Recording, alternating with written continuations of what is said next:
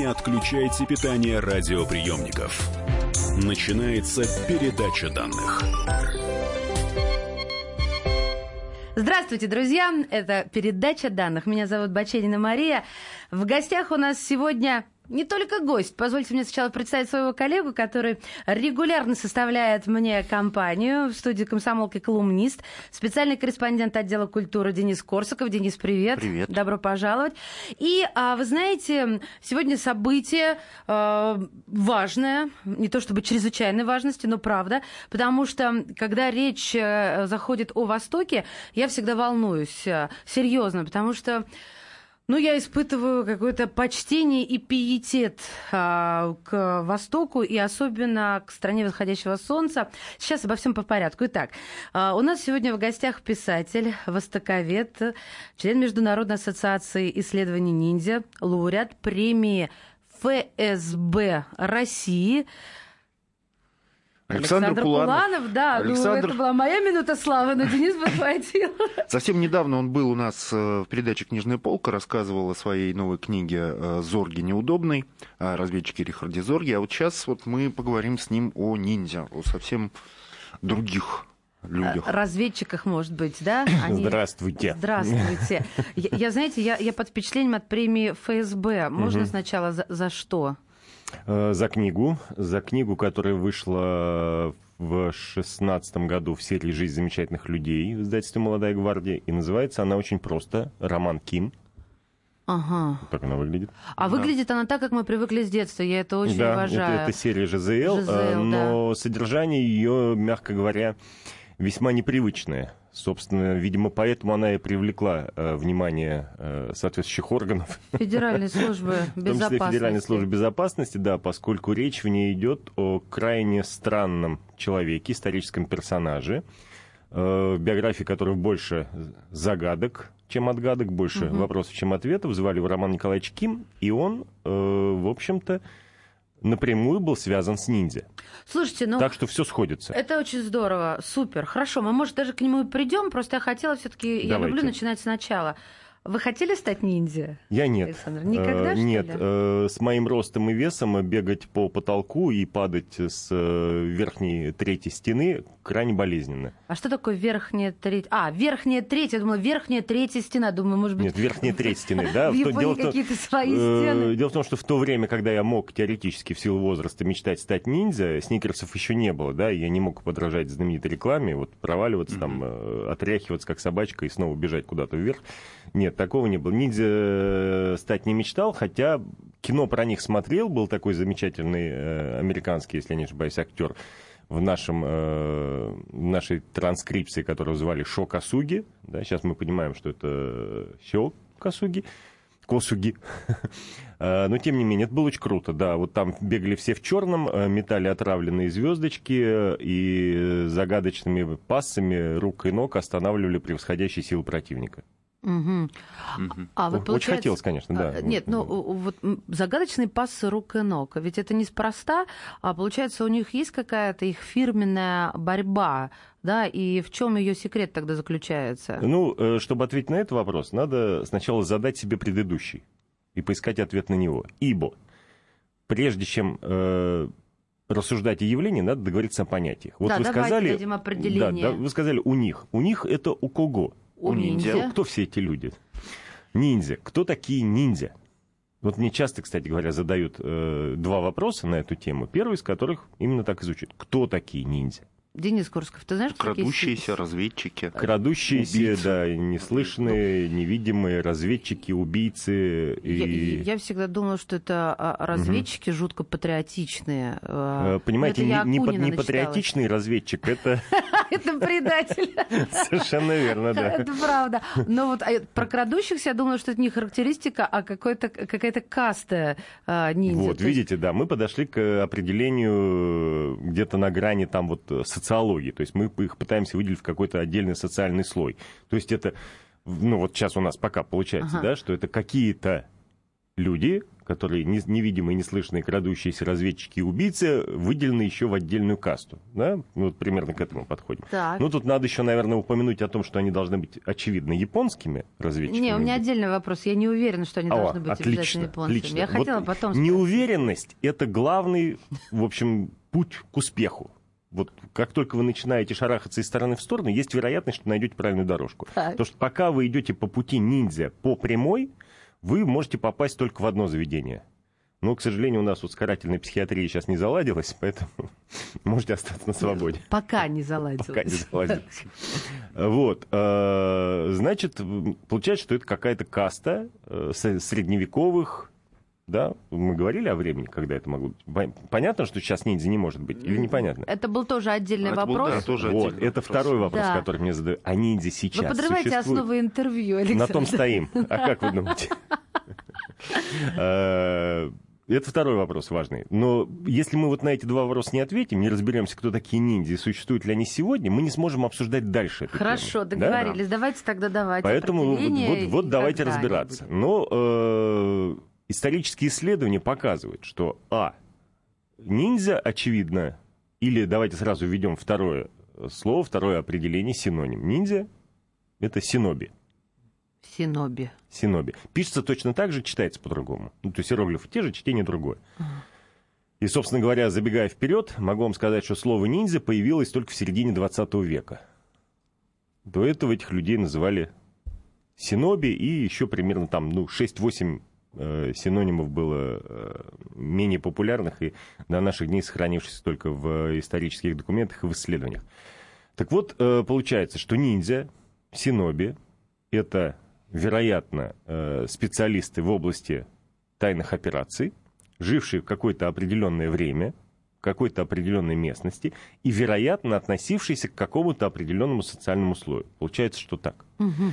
Ну, давайте возьмем это как за базу, за причал, от которого мы можем оттолкнуться и отправиться в наше плавание по изучению ниндзюцу. Вот дальше на нашем трудном пути нас ждут многочисленные рифы, штормы и внезапные авралы. А ниндзюцу – это наука о ниндзя или это звучит просто как название борьбы восточной? Э, ну, дзюцу – это мастерство, да. грубо говоря, по-японски. Да, есть дзюдзюцу, от которого произошло дзюдо, да, есть э, там, Дзюдо – гибкий путь к победе. Вот жалко, что зрители сейчас э, только слышат вас, но не видят еще загадочных телодвижений. Ну, я кандидат мастера спорта по дзюдо. Преклоняюсь. Они не загадочные. Преклоняюсь перед микрофоном, да. Дзюцу — это мастерство. Соответственно, ниндзюцу — это мастерство э, ниндзя. Да. да, людей, которые этим занимаются. Что это такое? Это третий вопрос. Э, ну, некий комплекс знаний и умений, необходимых для выполнения поставленных перед ниндзя задач. Наверное, так можно сформулировать. Э, вот, вот давайте дальше разбираться. Давайте, давайте. Тогда а это были только японцы? Прекрасный вопрос. Э, ответ на него состоит из двух частей. Значит, исторически, если мы говорим о ниндзя и синоби, поскольку слова японские, мы подразумеваем только японцев. Но Япония вообще, японцы, э, это страна, скажем так, э, антикреативная. Японцы небольшие мастера по части изобретений, выдумок и прочего, зато непревзойденные совершенно специалисты в области доработки.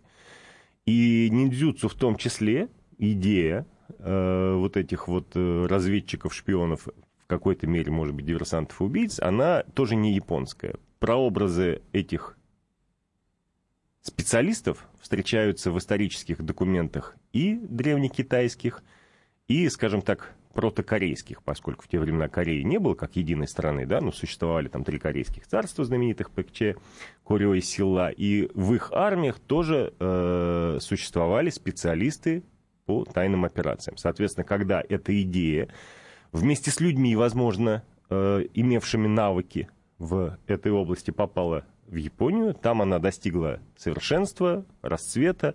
Что с ней произошло дальше, это отдельный вопрос. Ну а кто кого победил, когда встретились э, кореец, э, японец и китаец, мы узнаем в следующей части передачи данных. Это шутка, на всякий случай для особо серьезных. Писатель Востоковед Александр Куланов в студии «Комсомольской правды». Не теряйтесь.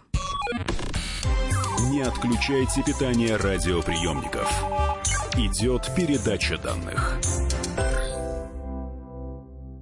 Британские ученые доказали, у тех, кто слушает подзарядку, в два раза медленнее садится телефон. Утреннее шоу «Подзарядка» с Вероникой Борисенковой и Сергеем Красновым слушайте по будням с 7 до 11 утра по московскому времени. Не отключайте питание радиоприемников. Начинается передача данных. Это передача данных, друзья мои. У микрофона Мария Баченина. Сегодня я в компании с коллегой. Денис Корсаков составляет мне а, мою боевую компанию. Да, экипаж Да, у нас привет. такой. А, Еще и раз. в гостях а, писатель, востоковед, член Международной ассоциации исследований ниндзя, лауреат премии Федеральной службы безопасности Александр Куланов. Мы говорим о ниндзя. Выяснили, что, что а, по идее должны были быть японцы, но как-то вот пока все равно в подвешенном, э, вот, подвешенном ситуации. То есть идея вопрос. ниндзя, она пришла все-таки из Китая и из Кореи. И- Идея Древней. ниндзя в Японию пришла из Китая через Корею. Скорее всего, вот, вот так, да, поскольку документальных никаких свидетельств об этом нет, быть не может, но э, в связи с тем, что мы имеем более древние, чем японские исторические документы на эту тему, китайские и корейские, мы можем предполагать, что это было именно так. А можно предположить, кто их придумал? Что значит придумал? Ну, э, кто-то ведь э, стоит всегда у начала чего-то. Ну, это вообще не про Восток. Вот когда где-то там кто-то за кем-то, э, вернее, перед кем-то стоит, это не про Восток. За кем-то кто-то стоит, это да, но, как правило, мы этих людей не знаем, не видим и никогда с ними не познакомимся. И, как правило, это все-таки коллективный разум. Но подумайте сами, что такое придумать идею ниндзя? Ну как, ну как это придумать? Опять надо разбираться с теми, кто такие ниндзя. Если это профессиональный шпион, убийца, диверсанты, то нет никакой идеи. Ну, как бы вот... Есть да- необходимость. есть необходимость, да. Когда вы ведете войну, у вас должна быть разведка. Конечно. Если вы этим правилом пренебрегаете, да, во- война заканчивается очень быстро, не в вашу пользу. Соответственно, вы из этого извлечь уроков никаких не можете. А вот ваш противник, у которого разведка была, эти уроки извлекает и доводит свое искусство до совершенства. Пишет трактат, например, «Искусство войны», ну, к примеру, да, в котором говорит, что существует несколько видов шпионов. Шпионы должны быть такие, сякие, пятые, десятые. Потом этот трактат попадает, например, в Японию, где на его основе пишется несколько других сочинений, свитков, да, в которых более детально рассматривается каждый этот вопрос, плюс ко всему э, адаптируется под условия конкретной психологии, организации э, местных боевых дружин, так называемых самураев, да, э, под э, местность, э, климат, одежду и так далее, и так далее, и так далее. То есть идет развитие и совершенствование процесса. Кто, кто автор этой идеи? Народ, люди, которые каждый день рисковали собой, э, выходя в бой в доспехах э, с луком и стрелами или без он их с мечом и подручными средствами.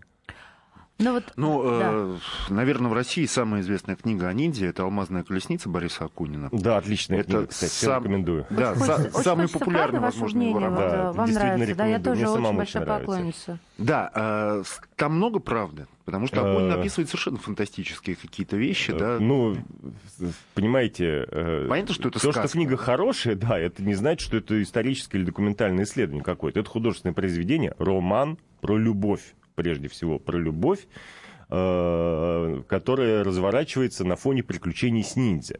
Э, И поэтому воспринимать его как э, историческое свидетельство, конечно, ни в коем случае нельзя. Но если он пробудит в вас интерес к Востоку в целом, э, к ниндзя в частности, то вы можете с этого начать изучать что-то. Там крадущиеся были как Там раз. были Да. крадущиеся. И там да. был уже 19 век. То есть Там был 19 там был далеко вот, не вот мы подошли к очень интересному вопросу. Дело в том, Молодец, Денис, пять. Дело в том, что э, в японских, э, скажем так, известных документах последние упоминания о ниндзя в настоящем времени, то есть они существуют, они живут, тренируются, выполняют некоторые задачи, относятся, если я не ошибаюсь, к 1835 году, может быть, 32 ну, э, первой половины 30-х годов 19 века. Э, По историческим меркам это вчера. Правда, есть э, серьезная проблема. Дело в том, что Япония 30-х годов 19 века – это совершенно другое государство с другим э, социальным, экономическим, политическим строем, и все эти три строя изменились э, практически в одночасье после реставрации Мэйзи в 1868 году. Япония стала современной державой, а очень скоро и одной из ведущих мировых империй. И, соответственно, возникает вопрос, могут ли в таком случае в современной Япония, стране, да. в современной Японии э, существовать ниндзя? Может, они в подполье? А, Ну, ниндзя не в подполье, могут быть только в Америке и у нас. Да, Когда там существует, открывается набор в школу ниндзя. Это уже красиво. А, Хотя на сайтах некоторых спецслужб тоже висят объявления, да, приходите к нам э, учиться на Мне разведчика. кажется, это они инструментарий у них такой. Э, Возможно. Но вот смотрите, значит, э, во-первых, мы можем принять на веру, что э, в начале 19 века они все-таки каким-то образом существовали. Вопрос, правда, опять же, каким и что они делали, и зачем они это делали. И второе, э, существовали ли они после середины 19 Да, а века? И так мы дойдем, может, и до наших дней, может, мы просто не знаем. Дойдем, дойдем, И- обязательно. И, как-то они трансформировались. Почему они мне обязательно? У нас же стереотип какой-то. Он весь в черном, обтянуто, в Браво, облипочку браво, такой. совершенно верно. Да, и со звездочками где-то в незаметном кармашке. А он может сейчас в костюме ходить в прекрасном. Ну вот, И вот здесь смотрите, японским какая штука. Э, Мы с вами с чего начали? Ниндзя это кто? Разведчики. Разведчик. Вот смотрите, как выглядит разведчик, идущий по улице в черном в облипочку костюме Очень со звездочками в заметно. потайных карманчиках. Да, но это примерно то же самое, что Штирлиц, идущий по проспекту, и, и за ним волочится парашют. Э, ну, Или в форме СС в- по Москве, да? В форме, да, ну, в общем, слава богу, их еще не пришли. А, Соответственно, это выглядит странно. Да. Да? Значит, э, мы приходим к выводу, что если ниндзя существуют, они выглядят точно не так. Конечно. Больше того, если они выполняют свои задачи, то, ну, извините за черный юмор, газ-новичок значительно удобнее, чем отравленная звездочка в современных условиях. Во всяком случае, степень поражения значительно выше. Это более надежное оружие. Но, но менее ювелирное. Я сейчас никакую страну Я- не имею в виду. Нет, мы понимаете, нам очень сложно вообще сейчас общаться на эти темы, потому что куда ни плюнь, а, будет э, а, аллюзия какая-нибудь. Это зависит от того, чем плевать. Ниндзя плевали отравленными стрелами, в том числе. Да, Да, у них были трубочки. Трубочки, там да. такие же Они говорят, у что индейцев- были. э, У ин- и индейцев же тоже такая же штука была. Да, у это говорит о том, что э, способы и приемы добычи информации, а также ликвидации э, ненужных э, свидетелей или опасных э, противников идентичны во всем мире. Ага, вот на что. Хорошо. А, у них, простите, я в Википедии прям прочел, что у них был Давайте. какой-то яд из зеленого чая. Вот как, как они из чая могли сделать яд? я, который- я слышу в вашем вопросе расстройство человека, который просто любит чай. Я не знаю, как ниндзя делали из э, чая яд, я вам честно Просто, признаюсь. Для кого-то чай это отрава, особенно зеленый. Я перед тобой здесь. Да, э, но э, в этом вопросе скрывается очень интересный подвопрос. Дело в том, что места, сейчас как Николай Николаевич Дроздов скажу, традиционные места обитания ниндзя в Японии. Ареал? Ареалы, да, это районы городов Ига и Кока, славились э, в давние времена, да отчасти до сих пор, тем, что живущие там люди занимались изготовлением лекарств. И если вы приедете, например, в Японию в город Кока, то перед станцией вас встретит памятник ниндзя как раз с э, нехитрым прибором в руках для измельчения э, всяческих листьев, трав и... Ступка, что ли? Не ступка, а такой э, ролик-валик, Мгм. да, типа, знаете, на фитнесе используют вот э, Да-да-да-да, как кататься туда-сюда по полу, туда-сюда да. кататься, да. Они его катали в, в соответствующие ступки и таким образом измельчали растения. Я подозреваю, что можно найти растения близкие культуры, да, э, к чаю, из которых, э, имея в распоряжении определенную рецептуру, вполне себе допустимо изготовить и яд. Но коль мы затронули тему оружия, а, то звездочки, правильно их называть? Сю- Сюрикены. Сюрикен, да. Сюрикены. А, это их самое главное оружие? Или вообще, что нам известно об оружии ниндзя? Вот еще один прекрасный вопрос. Спасибо. Во-первых, смотрите, э, заканчивая тему с лекарствами, э, мы к чему пришли, да? Можно сделать чай, можно сделать яд. Да. В чем разница? Владеете вы рецептурой или не владеете? Соответственно, если вы рецептурой не владеете, но хотите, у вас возникает желание эту рецептуру получить. Для чего следует нанять специальных людей, которые э, с помощью специальных средств проникнут в дом, где хранится эта рецептура, тайным образом изымут ее и доставят вам незамеченными, да, заметая следы, чтобы к, mm-hmm. к вам просто потом не пришли э, те, у кого вы это э, украли, да. Соответственно, те, кто рецептурой владеют, в свою очередь, предпринимают усилия для того, чтобы не допустить хищения. Так появляются дома, описанные в том числе у Э, Акунина, да, в «Алмазной колеснице», со всяческими засадами, ловушками и прочее, прочее, прочее. То есть изначально это средство пассивной безопасности против жуликов и воров, стремившихся похитить в том числе лекарственные рецепты. Как интересно. А уже потом все остальное, да, это опять же вот есть некая идея, которая доводится до совершенства и меняется в зависимости от сопутствующих обстоятельств. Тут мы подходим и к вопросу об оружии. А давайте подвесим интригу, а то мне вас прерывать не хочется. А мы-то уже вот финалем уже вторую часть. Видите, как время летит, друзья мои? Не по-восточному быстро. Я, уважаемые слушатели, напомню, что у нас сегодня в гостях писатель, востоковед Александр Куланов. Говорим о ниндзя. И вот об оружии как раз начнем в следующей части. Не отключайте питание радиоприемников. Идет передача данных. Всем привет, с вами Владислав Лисовец. Слушайте радио «Комсомольская правда».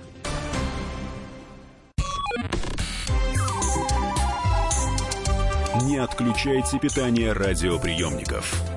Начинается передача данных. Это передача данных. У микрофона Мария Баченина, у микрофона Денис Корсаков. И у нас в студии в гостях с рассказом о ниндзя писатель, востоковед, член Международной ассоциации исследований ниндзя Александр Куланов. Остановились мы на оружии. И, Александр... И оружие — это один из, принцип, из признаков, по которым сразу можно было бы отличить ниндзя от не ниндзя. Ну, например, от самураев. А самурай — это просто воин. А самурай это воин, да, ага. представитель воинского сословия. Да, да. Тут, кстати, есть еще один подвопрос. Ниндзя и самураи. Это да. одни и те же самые люди или Мне разные? Ну, разные. Вот. Смотрите, э, снова парашют. Потому что если вы, допустим, задержаны кем-то, да, там, представителями э, вражеских самураев, местными муниципальными полицейскими, и при вас каким-то образом найдено и изъято специфическое оружие, вот все, Штирлиц с парашютом. Угу, точно. Да? Получается, да, у них ничего не должно быть такого У них ничего не должно особого. быть, что отличало бы их от нормальных людей. А сюрикены, может, были у всех нормальных? А вот вот в том-то и дело, что существовала в Японии э, масса всяческого холодного оружия, в том числе метательные звездочки, метательные шипы, в общем, все, что можно было метать. Э, и это никак не было связано с каким-то определенным сословием. Другое дело, что ниндзя в силу выполнения специфических своих задач обязаны были пользоваться, у них не было другого варианта, не оружием специфическим, а особыми э, средствами, например, проникновения в дом. Это потайные фонари. Это как это, фонарит, это, это Ой, это такая красота, вы себе не представляете, у меня есть. Потайной а, фонарь у вас Под, есть? У меня есть фонарь ниндзя, И да. он выхватил свой потайной фонарь. Да, у меня есть фонарь ниндзя. Я надеюсь, что когда-нибудь мы откроем музей, где я смогу все вот это вот показать. Э, придумано еще в средние века, в котором свеча горит вертикально, в каком бы положении фонарь не оказывался при этом. Его можно ставить на землю, можно поднимать вверх. А он дает направленный луч всего-навсего от свечи, который всегда занимает вертикальное положение. Но это отступление от правил. Это набор отмычек, это набор, например, э, специальных шипов для того, чтобы карабкаться на стену и так далее, и так далее, и так далее. То есть, по большому счету, между вот этим набором для проникновения, скрытого проникновения в жилище и воровским набором нет никакой разницы. Поэтому многие из традиционных героев японского эпоса, героев синоби, то бишь ниндзя, да, угу очень часто переходят из одного состояния в другое. То они такие местные Робин Гуды, типа там Джирая, например, да, или знаменитого Гоэмона, то ли они выполняют какие-то специфические задачи, к которым соответствующим образом были подготовлены и обучены.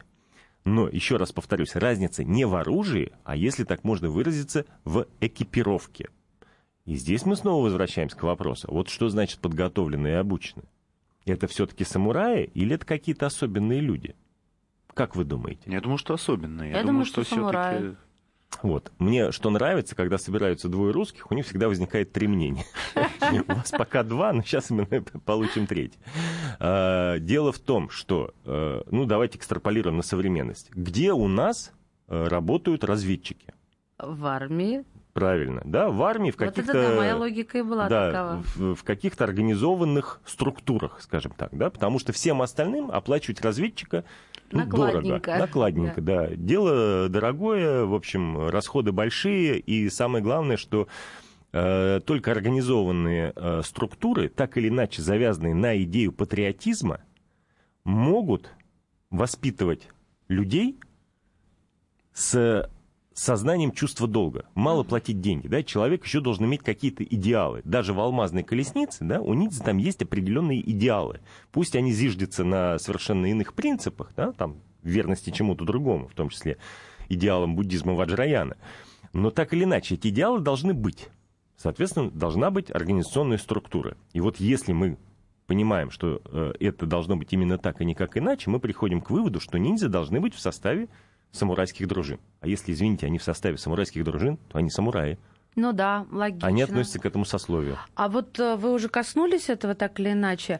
Получается, их нужно было э, с детства растить, или это вот просто э, они рождались в семье самураев и каким-то образом шли по ответвленной Ну, это один из вопросов, лестнице. на которые как раз ищет ответы вот эта самая международная ассоциация исследований ниндзя, э, созданная в этом году в Японии. Но судя по документам, сведениям, которые мы имеем, э, речь идет о том, что изначально это были войсковые разведчики все-таки. Угу. То есть люди, которых назначали, больше того, которых могли э, со временем там, в силу утраты необходимых навыков, э, получения ранений и прочих-прочих условий, да, выводить из этого состава, переводить там в дружину, грубо говоря, в тыл, в бухгалтера, куда угодно, и наоборот назначать на их место новых.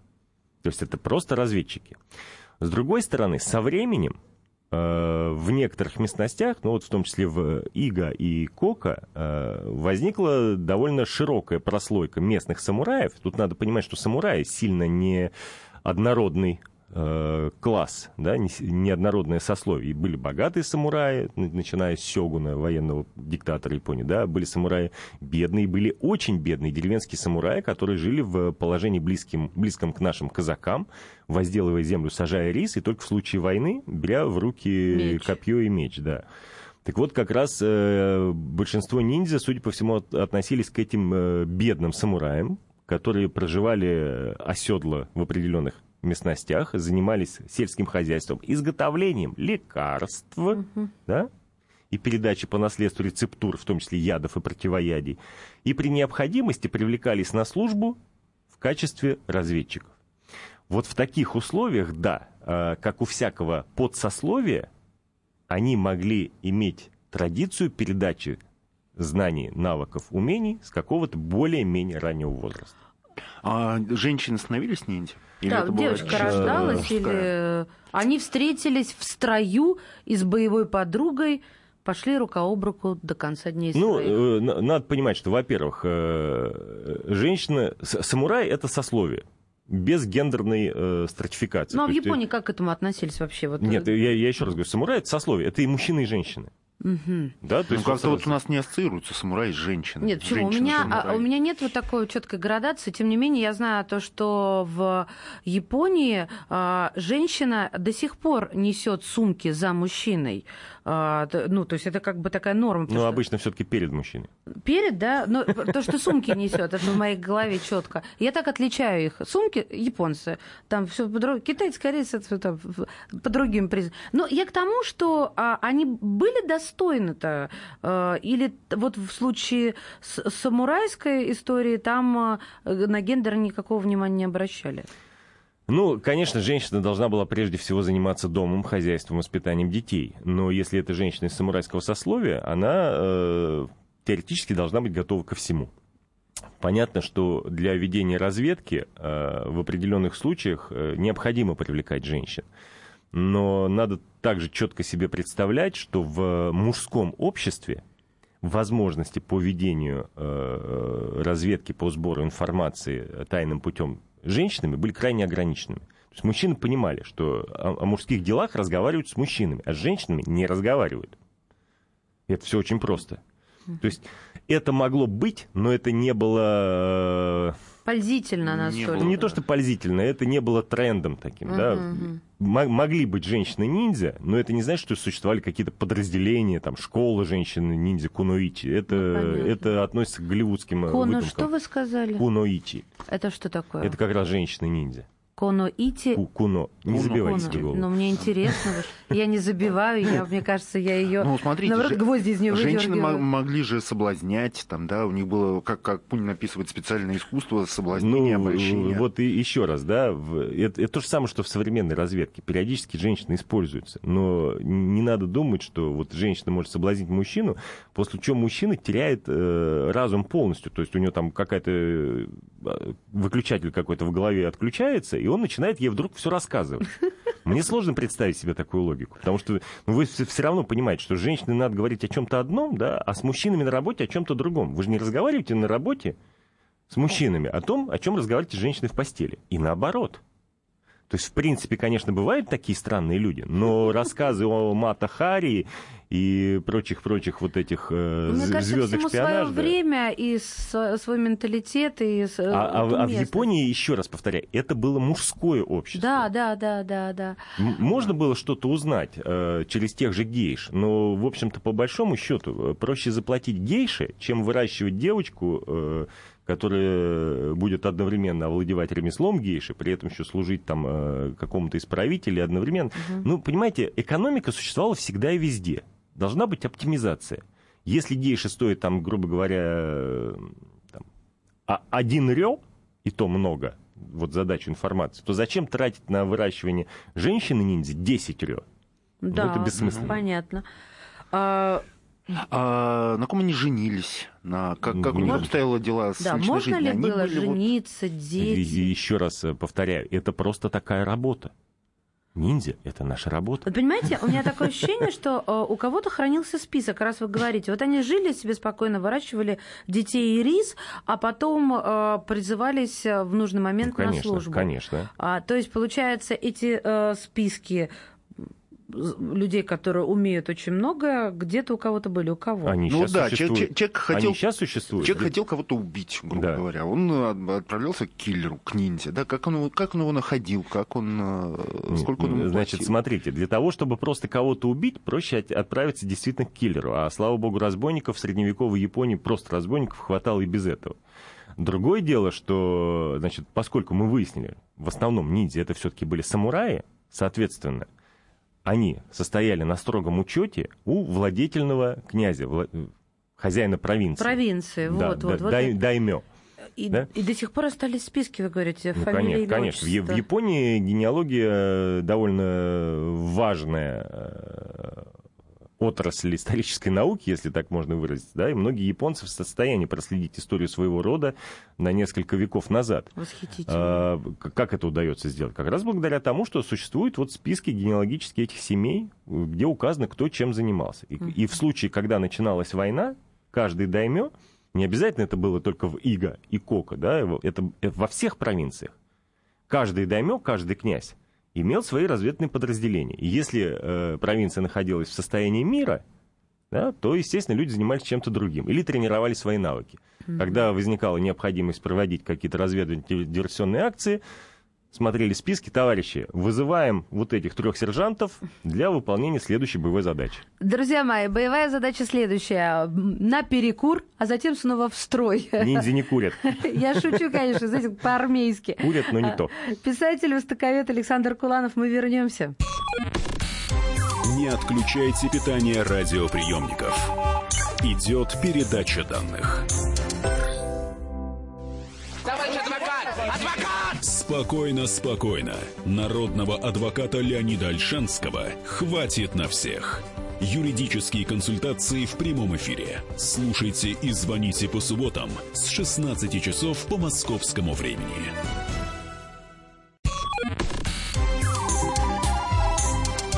Не отключайте питание радиоприемников. Начинается передача данных. Это передача данных. Писатель, востоковед, член Международной ассоциации исследований ниндзя Александр Куланов в студии «Комсомольской правды». Также вместе со мной сегодня Денис Корсаков, я Мария Баченина. И речь о ниндзя. Не буду тратить время. Сразу хочу спросить, Александр, э, если остались такие списки, если они так чутко относятся к истории, э, есть ли тот, кого мы можем назвать самый знаменитый ниндзя? Ведь есть самая знаменитая гейша, которая написала потом вроде как мемуары. Ну, те, не те, это второй вопрос. А тем не менее, э, вот э, про ниндзя? Э, ну, есть несколько известных семей, в том числе упомянутая в «Алмазной колеснице» семья Тамба, да, потомки которых это реально семья? Да, это реальная семья. Класс. Которые существуют до сих пор, живут. Есть семья Мочидзуки, не знаю, честно говоря, чем сейчас занимаются их потомки, но для японских исследований, да, такие фамилии существуют. Другое дело, что эпоха войн, феодальных в Японии прекратилась в начале 17 века. И об этом, кстати говоря, Акунин тоже пишет. Да? Там, если помните, есть такой эпизод, когда он рассказывает, два отряда ниндзя, служащие во дворце Сёгуна, занимались тем, что кидали там друг друга, даже не кидали друг друга снежки, а стояли стеной между теми, кто кидал снежки, и таким образом выполняли свою задачу. То есть э, у ниндзя просто пропала работа. Угу. Учитывая, что Япония ни с кем там не воевала, э, необходимость ведения боевых действий снизилась до абсолютного минимума, разведчики остались без работы. И, в общем-то, это можно считать эпохой умирания. Начало конца. Начало, ну, даже уже прям конца-конца, угу. казалось бы, ниндзюцу. Но э, пришел 19 век, э, Япония вступила на неверный путь империалистических держав, начала завоевание, э, ввязалась э, сразу в несколько войн, сначала с Китаем, потом с Россией, потом начались мировые войны, Вторая Японо-Китайская война, Вторая мировая война. И совершенно естественно возникает вопрос, а не возникла ли необходимость в ниндзя снова? И Но вот... мы же помним у того же Акунина, сын Фандорина, который был потомком да, ниндзя. Да, браво, а, браво. Да, да, да, как это все обернулось. И этот сын Рыбников, штабс-капитан Рыбников, да, да, он да, да. Ры, совершает рыб, диверсии Рыбников Фандорин с двойной фамилией. Да, да, который через трубочку дышал под водой. Не трубочку, соломинку. Соломинку, совершенно верно. И вот, э, собственно говоря, возвращаясь к началу эфира, к той самой книге, за которую, на которую обратила внимание Федеральная служба безопасности, я э, напомню, друзья мои, речь, я, я спросила Александра, а за что ему э, премию ФСБ вручила, и он рассказал о книге из серии «Жизел», роман Ким. Вы вот Вот Роман Николаевич Ким э, как раз э, человек, которого можно было бы назвать, используя его же терминологию, ниндзя с Лубянки. Крайне загадочный персонаж. Могу вам сказать, что у меня есть копии документов о его рождении. Этих документов аж три. И разница между годами рождения там ну, больше года между mm-hmm. каждой из них. Он, он родился, причем все документы подлинные, он родился в 1897, 98 и 99 годах. Когда точно, мы до сих пор не можем сказать. Э, потомок, кстати говоря, как раз э, корейских борцов против японского милитаризма. Так. В детском в крайне юном возрасте, там, ну, в зависимости от того, когда он родился, э, от 7 до 9 лет, mm. отправленный от 7 до 9 лет, обратите внимание. Ну, совсем от, еще нежный. Да, мальчик. отправленный в Японию родителями для того, чтобы стать профессиональным э, разведчиком-диверсантом, окончивший в Японии некоторые учебные заведения, потом бесследно исчезнувший, внезапно возникший во Владивостоке в 17 году, а в 22-м ставший э, специальным агентом Государственного политического управления ГПУ да, будущего НКВД КГБ. То есть мы его перевербовали, что ли? Я не знаю.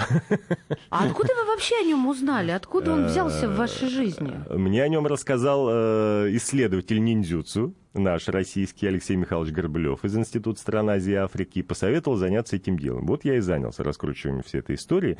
Так вот, Роман Николаевич Ким первый человек э, в истории, судя по всему, который рассказал о ниндзя на неяпонском языке, да, то есть э, на русском языке, проще говоря. В 27 году э, вышла книга в ленинградском издательстве «Прибой», э, в которой были написаны пояснения, э, так называемые глоссы Романом Кимом, назывались они «Ноги к змее». И вот там он впервые рассказал о ниндзя.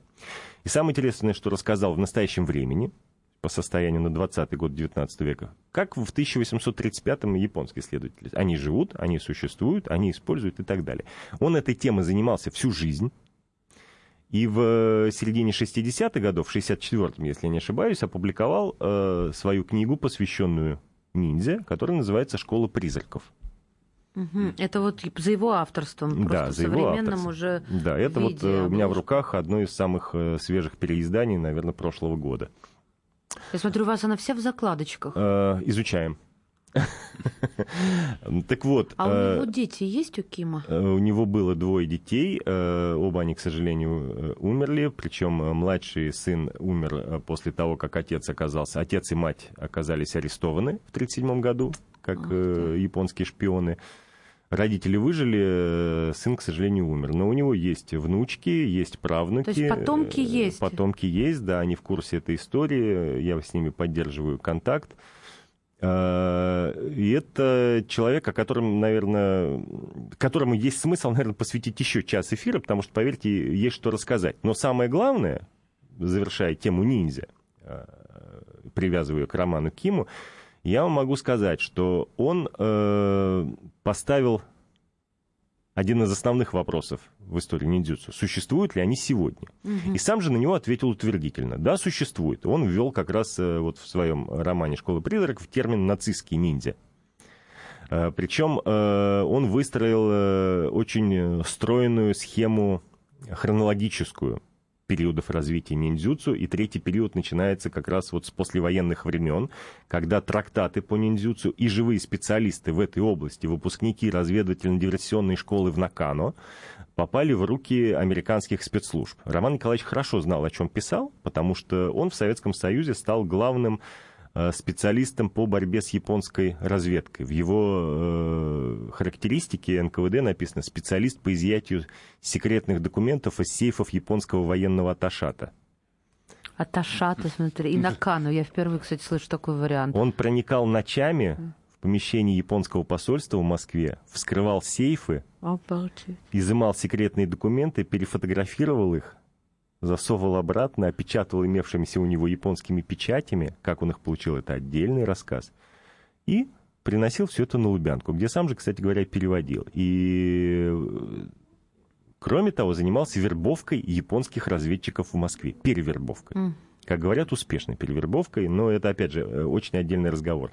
Так вот, Роман Николаевич был уверен, что ниндзя существуют, просто теперь они уже так не называются, но, тем не менее, многие приемы, наработанные в средние века, прежде всего в японских э, организациях, в той же самой Накану Рикугунгакко, разведывательно-диверсионной школе Накану, развиты, доведены до совершенства, и некоторые из них выросли даже в отдельные э, такие субнауки, если так можно выразиться. Что это, Нап- например? Например, э, роморология, наука о распространении и действии слухов. Американцы назвали это психологической войной. Кстати, термин Это хвост круть собакой, вот эти все кстати говоря, истории. термин «психологическая война» принадлежит американскому разведчику, работавшему в Японии и против Японии, адмиралу Захариусу. Так что здесь, опять же, все очень тесно связано. Это э, кудетология, наука о бархатных революциях. Ну, Мне кажется, это прям с руморологией очень плотно, да, связано Конечно, конечно. вообще? И, и самое главное, что Роман Ким все это очень четко привязывал вот к средневековым японским трактатам о ниндзюцу. Ну, А мы говорим, что это То есть и современные цветные методы революции, они тоже, в общем... э, ведения. Конечно, Да, да. понимаете, э, разница заключается только в том, что в Древнем Китае, в Древней Японии все эти технологии, политические технологии и технологии психологической войны применялись в масштабах э, нескольких, ну, почти Княжеств. одноязычных э, княжеств, царств, да, которые воевали между собой, то есть в междуусобных войнах. Сейчас ровно те же самые технологии применяются в глобальном масштабе. Да, Когда- ну, когда Ким писал свою- Украина, э, Когда Ким писал свою книгу, он рассказывал о Юго-Восточной Азии, о событиях в Африке, о тогдашних горячих точках. Прошло 50 с небольшим лет, но оказывается, что все существует, все свежо сегодня, только регионы изменились. Ну, слушайте, у нас остается очень мало времени, но я так про борьбу и не услышала. Их борьба на что была похожа? Э, Как вы понимаете, никакого ниндзюцу как борьбы не существовало. В, практически во всех старых школах японских боевых искусств, кенджутсу, там, э, джуджутсу и так далее, существуют д- сохранившиеся до сих пор разделы э, борьбы, применения оружия или борьбы там, невооруженного с вооруженным в ограниченных местах по площади, по высоте и так далее. То есть то, чем могли э, пользоваться синоби во время тайного проникновения в дом. Мгм. Э, борьба э, в темноте. В общем, Э, предлагаемые обстоятельства, а не Они конкретные тра- трактовали методы. Александр Куланов, писатель, востоковед, член Международной ассоциации исследований ниндзя, лауреат премии ФСБ за книгу «Роман Кин» а, в серии «Жизел». Счастливо, друзья мои! Передача данных успешно завершена. Не отключайте питание радиоприемника. Скоро начнется другая передача.